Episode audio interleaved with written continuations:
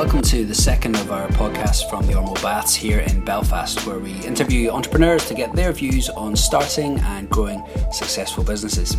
I'm your host, Simon Ross, and my guest on this show is Tristan Watson. Tristan is a really interesting guy and the managing director of startup specialists Ignite, who are currently responsible for a lot of the buzz that's happening in and around Ormeau Baths. You'll probably hear some of that buzz in the background of this recording. Right now, Ignite are taking 20 really early stage startup teams through the Propel Pre Accelerator program and 10 more slightly advanced startups through the Ignite NI Accelerator. I started off by asking Tristan how he got into the startup world in the first place. I think, like most people in this industry, uh, it was a complete accident. I fell into it. I, uh, I studied psychology at, uh, at university. I actually spent most of my time kind of running a bar and putting on events. Got into event management and uh, event production after that. And um, after a few years working for a company, I went freelance and uh, stumbled into um, a business uh, selling bits of Apple Mac computers online. Basically, my my uh, then girlfriend, now wife's uh, Apple laptop had died, and I was going to chuck it out. And she said, "Look, I think we could make thirty quid on eBay by selling this." And then I realised I could make 150 quid by taking it to pieces and selling all the individual bits on eBay. Ah, right. And so I started a business called the Mac Scrapyard, where I could buy broken Macs on eBay for between 30 and 50 quid when they arrived, take them to pieces, list all the individual bits online, and then post them out afterwards. And this was this was literally this was my first business. It was my first experience in selling online and e-commerce, and it was amazing to be making money whilst you slept. You know, this was this was fantastic. And um, I get the sense from what you, how you describe it, it's the sort of thing Steve Wozniak would probably have uh, you know, approved of. I, I, hope so. You know, I, I haven't uh, I haven't asked him, but yeah, there was there was definitely a sort of a, a bit of a, a hacky sort of element to this. You know, it was it wasn't a sort of polished business. It was being built on top of eBay, but actually it was something that quite quickly was making more money than doing freelance kind of event work. Wow, and right. so kind of moved into that. And then I started to get really interested in um, actually what, what else could you be selling online? Are there um, are there ways that you could sell things online without having to handle the physical products? Could you build a marketplace where you're helping other people sell uh, what's um, what they've got? And so I started looking through lots of different industries, trying to see what could work. I, I originally thought I could do this with broken computers, but it turns out that asking people to uh, disassemble highly sensitive kind of electronic devices themselves isn't necessarily a great idea. Um, and I ended up stumbling into food, artisan food, and um, uh, really, really great kind of producers out there. I think in the last sort of 10, 15 years, we've seen a real renaissance of this kind Yeah, of across the, the country now. Um, and yet, uh, most people's uh, area of expertise is not buying, is not, sorry, is not selling online. You know, they're really good at, at making products. They're really good at, at getting down the farmers market and selling it to people face to face. But they have a website and no one would ever find it, no one would ever order from it. So basically built an online farmers market that would bring all of those producers together in one place and uh, and then uh, it meant for the consumers they could come and find products from all across the country, all different kinds of, uh, of food, whether it was kind of cheese or chocolate or chutney, and then they could buy from lots of different producers just kind of with one payment. Cheese, chocolate, chutney, that's like the trifecta of artisan food, isn't Yeah, it? absolutely, absolutely. And uh, it it was one of those things that just kind of started out as an idea, and then I made every single mistake in the book. Right, so I, you know, I uh, I gave away half my business to someone that I had never met in exchange for helping me build the website because I wasn't technical, and you know, and all of these kind of um, mistakes it took nine months for me to get. Uh, from being an idea to actually launching something and, and get it out there for people to use and um, but then I actually I applied for and was accepted onto um, one of the UK's very first accelerator programs called the Difference Engine. It was in the northeast of England. Uh, it was run by uh, a chap called uh, John Bradford, who uh, actually is, is one of the founders of, uh, of Ormeau Baths as well. And um, that's nearly 10 years ago now. And uh, that, that process really helped me realize all of the mistakes that I've made so far, helped me rectify most of them, and actually helped me turn it into something that was going to be a, a kind of reasonable business and helped me then to raise some investment and figure out how to hire people and and um, and that was really kind of transformative for me. And actually, one of the most powerful bits of being on that accelerator was I was suddenly surrounded by all these other fantastic founders Right. who were passionate about building a business, who had different skills and experience and network, and and I could share that with them, and and that was amazing. That was really really powerful for me, and so I just became a, a sort of at that point a big believer in. Um, both the, the kind of the power of community and being around other like-minded Mhm. people doing similar things, but also in um, in the ability actually to, to teach this. I kind of always assumed that you were either sort of an entrepreneur or you Or weren't, weren't, uh, yeah, you know, and, right. and actually go, no, you, you can learn this stuff. Everyone starts out as a beginner. Everyone makes mistakes, um, but you, you can learn things faster if you if you go and talk to people who've been there and who've done it. And Yeah. actually, one of the great things about the technology industry in, in general is everyone's really approachable. Everyone's because it's quite a new industry. Everyone's really willing to share what they've they've learned along the way and, and Mm. take the time out to help the next generation. So, um, you, you, how did you go then from from this business to Ignite? I mean, what was the, was there? Is there a, So- a chunk of career missing there? Or? It, it was actually it was a it was quite a sort of natural transition. So um, uh, after the Difference Engine had, uh, finished, John Bradford uh, was launching a couple of other accelerator programs. One of which was Ignite, and he was uh, he was doing that with uh, a good friend of mine called Paul Smith. And I'd raised some money for my company, and um, uh, Paul said, "Do you want to be an entrepreneur in residence for this new Ignite program? Basically, we'll give you a, a subsidized office in the accelerator space, so you can run your business from there. But in exchange, a few hours a week, just be available, help out the, the teams on the accelerator." And um, it was it was fantastic because uh, I was in a really sort of high energy environment, surrounded by lots of other great founders, but also I could share some of the learnings that that I'd already had over my first kind of year of business or, or first 18 months about raising investment and hiring people and uh, I was able to kind of pass that on. And so then, uh, Because I guess it can be a, a fairly lonely place being the founder of the uh, on on your own. So getting into Yeah. that environment must have been probably quite um, energizing for you. It, it really was. I, the first nine months of my business, I spent working out of um, a small kind of council provided um, enterprise centre where I had a sort of 200 square foot office to myself. And it was in a building full of other people, but there was never any crossover or communication or anything with, with the people in that environment. And uh, so you would get in in the morning and you would sit there and you would pop out and get your lunch and then you would come back. And, and there was just never an opportunity to, to meet anyone else. And it was, as you say, it was a really lonely experience. And, and being a founder is, is hard. It, it's an emotional roller coaster. The highs are very high, but the lows are, are really, really low. And so for me, you know, the opportunity to actually be around a load of, of like-minded people was was absolutely fantastic. And so after a, a kind of a couple of years of, of doing that and the first couple of programs of, uh, of Ignite, um, there was a natural opportunity where uh, we'd sold part of our, our business, which was um, uh, the larder box, to one of our competitors. And Paul kind of said, "Look, you know, would you be interested in coming and joining Ignite full time?" And uh, we were looking at opening up a, a co-working space expanding the programs that, that Ignite was kind of running. And I was really excited about the opportunity to to build on what I'd kind of already been doing, and again, sort of share that that learning and and help entrepreneurs avoid the mistakes that, that I'd made um, and hopefully help them build some, some really good businesses along the way. And any particular reason that was in the northeast? You just happened to be in the northeast, or is it? No, I well, I, I was based in the northeast at, at the time, and um, and actually Newcastle had a, a, a sort of really strong nascent uh, technology scene. John Bradford was a fund manager there, which is why he had kind of set up this first accelerator um, there, and so there was just a bit of a perfect storm between having some some really good founders. We obviously had uh, businesses like Sage, which had been a, a, a you know, at the time it was the only software company on the FTSE 100, which was founded and headquartered in, in Newcastle. So we had a sort of legacy of that.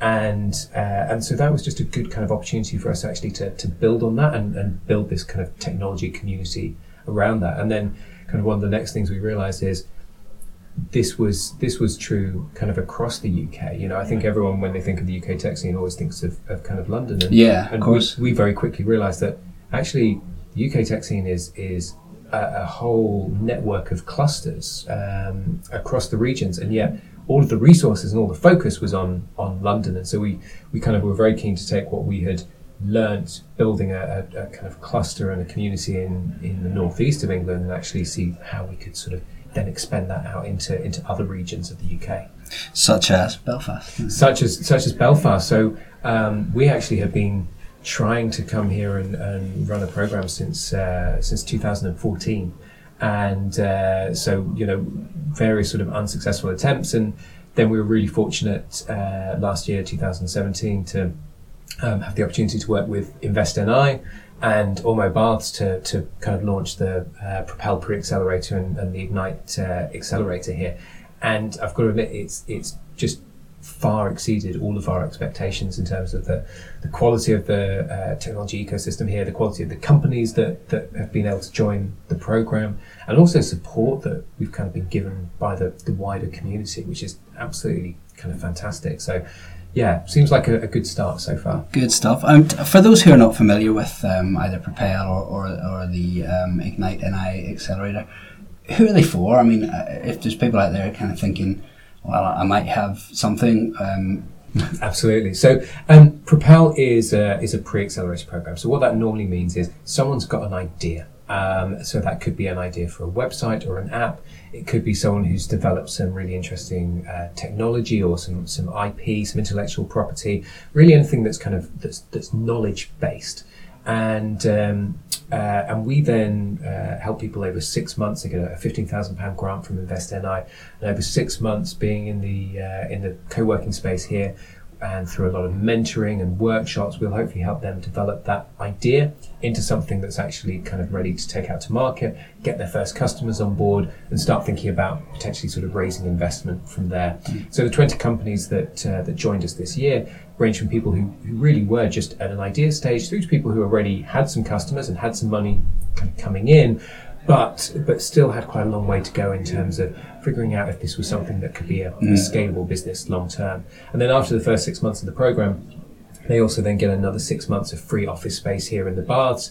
And so there's effectively a sort of a, a year of incubation and support and uh, the opportunities to be around a lot of really like-minded individuals.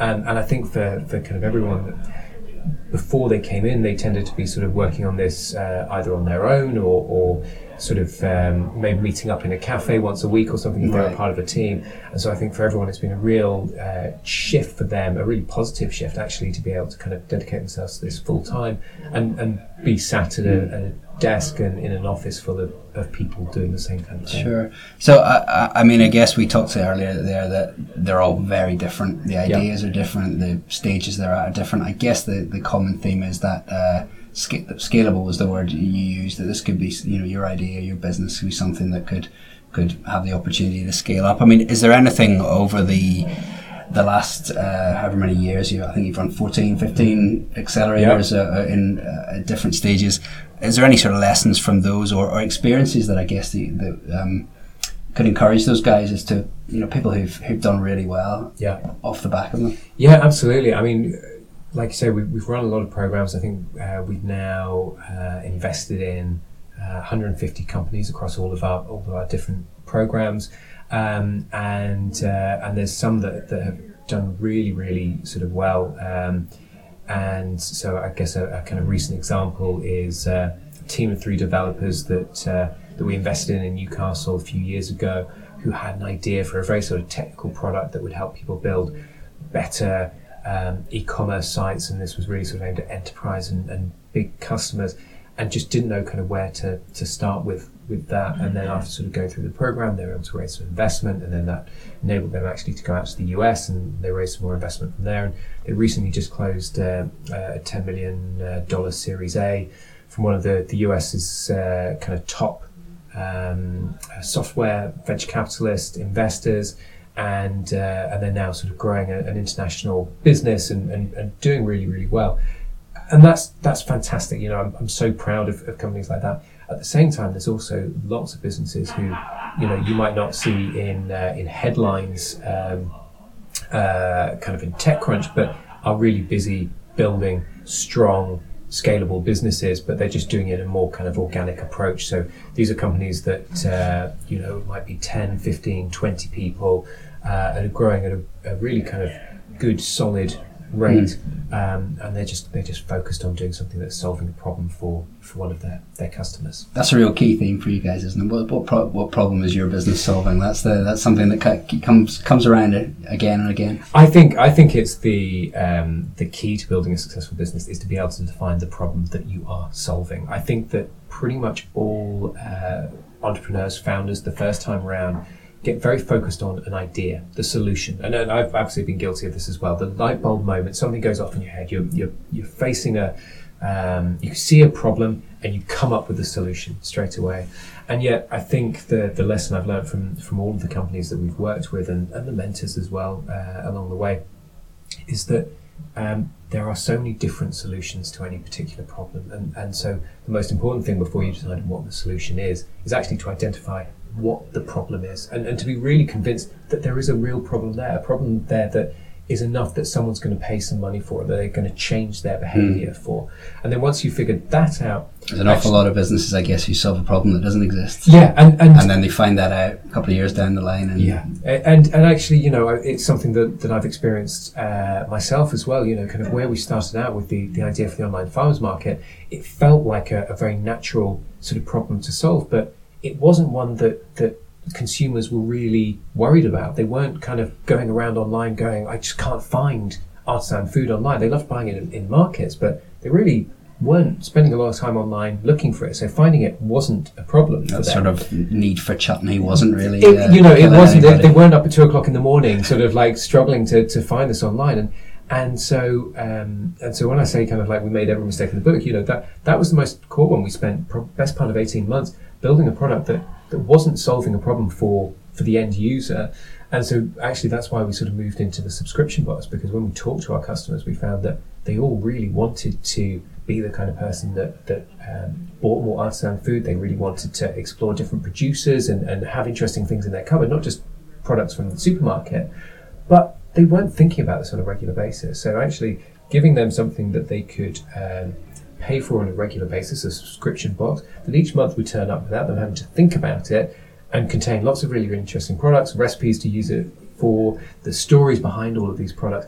Actually, that was something that they were really keen on. And so, having spent two years really struggling to get users for our kind of our core product, we launched this and, and it just skyrocketed in the first few months. And suddenly, you know, all these magazines and newspapers, not just in the UK, but people like Washington Post and US Vogue and things were, were covering this because it was it was something totally new and, and it really sort of um, scratched an itch for, for people.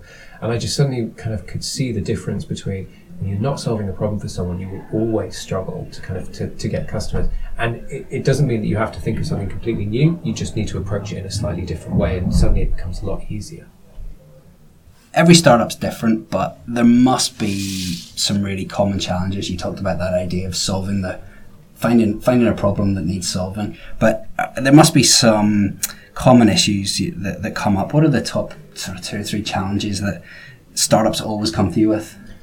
I think every company uh, worries too much about getting everything perfect before they before they launch. There's there's a huge amount of, um, of pride involved in, in putting yourself out there and, and, launching something, especially when you know friends and family and everyone else is going to see it, and you, you have this kind of feeling of or I've put money into it, or, or I've put money into it, indeed, and and but you have that feeling of I have one shot at this, and if I don't get it right the first time, well then then that's it. And actually, I think it takes a, a while for people to, to realize that pretty much all products have changed and developed over over time. Actually, the biggest problem that most people find is when they first launch, no one really cares. You know, there's no one there to, to, to kind of like be watching or judging or, or anything else. And um, and so the most important thing actually is to to get something out there and see if it's what people want, if it is solving a problem, if it's the right kind of approach to the whole thing. And and actually being able to build on that feedback from real people allows you to move a whole lot quicker. Is there any piece of, um, I guess, you, sort of universal advice you, you, you give to anyone just about, I suppose, generally approaching being a person who has their own business or who's founding, who's launching? Yeah. My kind of favorite bit of advice is uh, to go and talk to people about your idea. I think there's a real reluctance from most people about um, talking about your idea either in a sort of public forum or even kind of talking to people that you don't know that well because it's such a great idea you know they'll they'll run off, they'll take it, or it? yeah, absolutely. And yet, um, I've I've not yet seen the companies that have been killed by someone stealing the idea. I've seen all the companies that have been killed by the fact that people just kept it so close to their chest and, and never actually let it go, never let it get out there.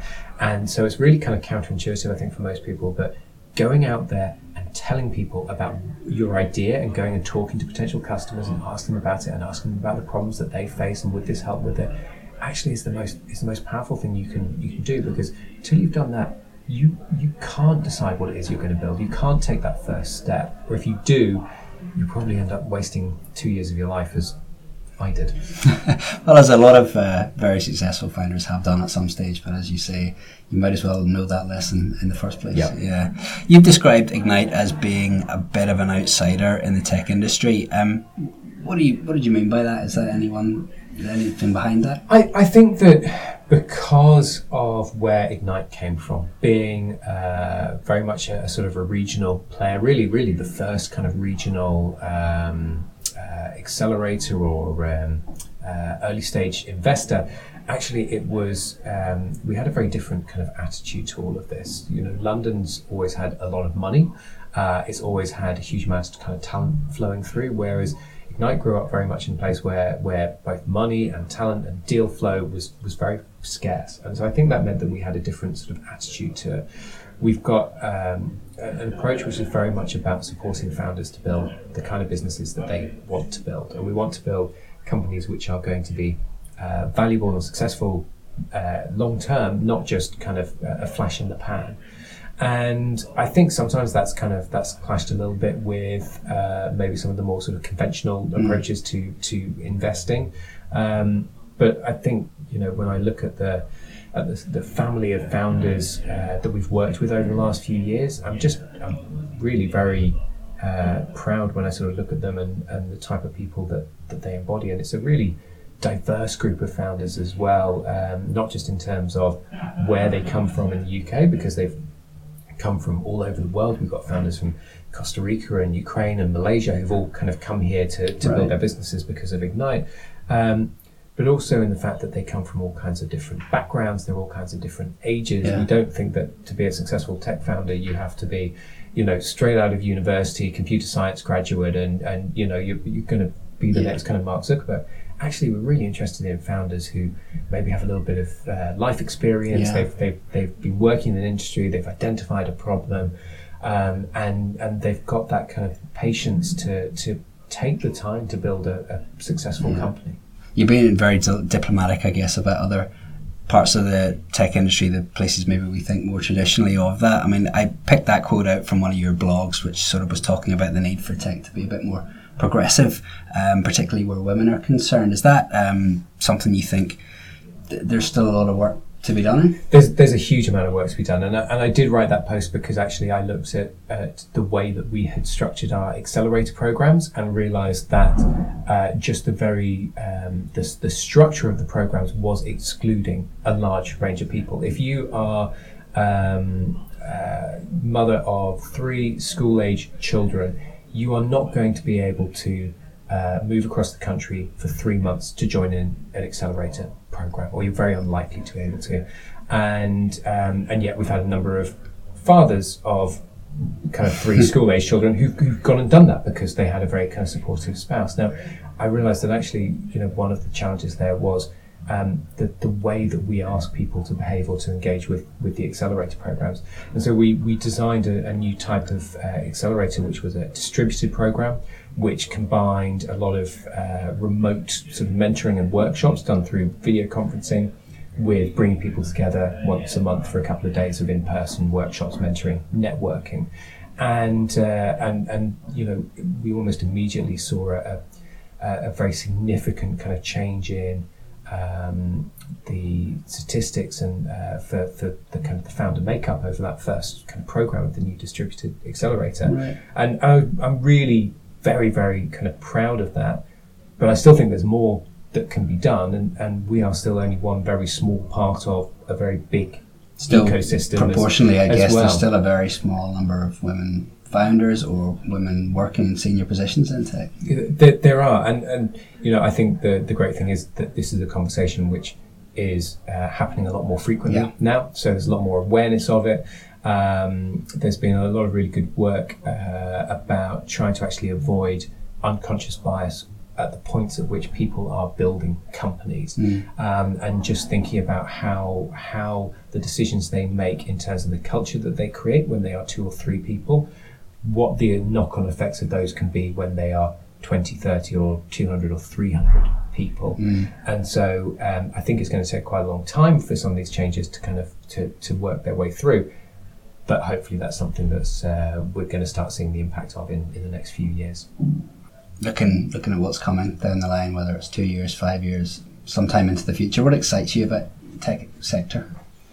I think uh, what really excites me in technology is how it's going to change um, the way that we the way that we fundamentally sort of live our lives as we as we get older. You know, um, I'm father of, of kind of two young children, and I'm thinking, okay, that the world that they grow up in will be very different, but the world that I age in will be very different as well.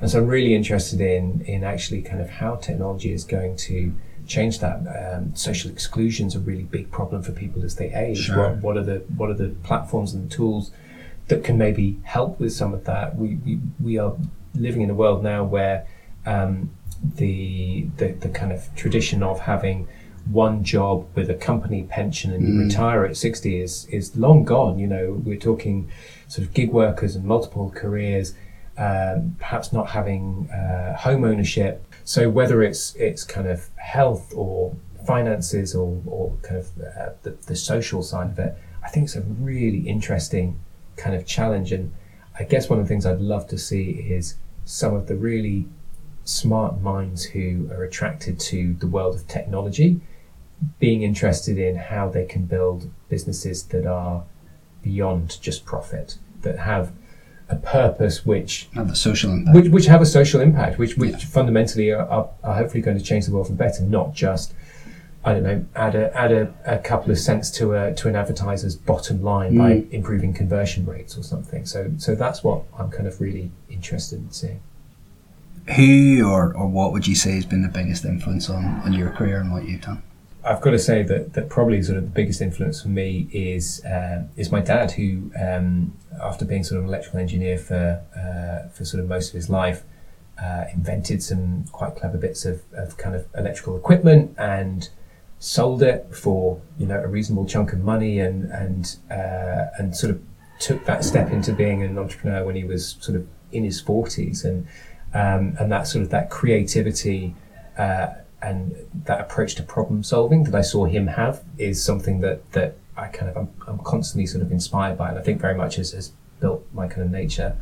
Um, and then in the sort of in the business world, um, actually, uh, so for far away from kind of technology, but but a really great business founder is uh, Yvon Chouinard, the founder of Patagonia, who um, has built a multi-billion-dollar business that he's never taken any investment into that uh, actively encourages people not to buy their products anymore because they want to, to they want to avoid uh, the damage to the environment Yeah. and it also uses their ability as a large sort of brand to uh, to lobby for um, for changes and, and they've been very very kind of socially progressive in terms of the way that they uh, looked after their workforce and, and the way that they sort of approached the way that people would build careers. They really wanted to build kind of loyalty. So this wasn't a company that was being built with the ambition of uh, selling to uh, a, a private equity firm in ten years. They, you know, they're building a company that they're going. Well, how do we make sure it's here in hundred years' time? Yeah. Does that mean we actually need to to slow down our growth? And so, I think people often confuse that with lack of ambition, and I think that's that's completely wrong. Actually, it's, it's far more ambitious to say we want to build a company that's going to be here in hundred years' time. It's just that we're going to do it, take a slightly different route to kind of get there, and, and, and that's something that I really, really admire.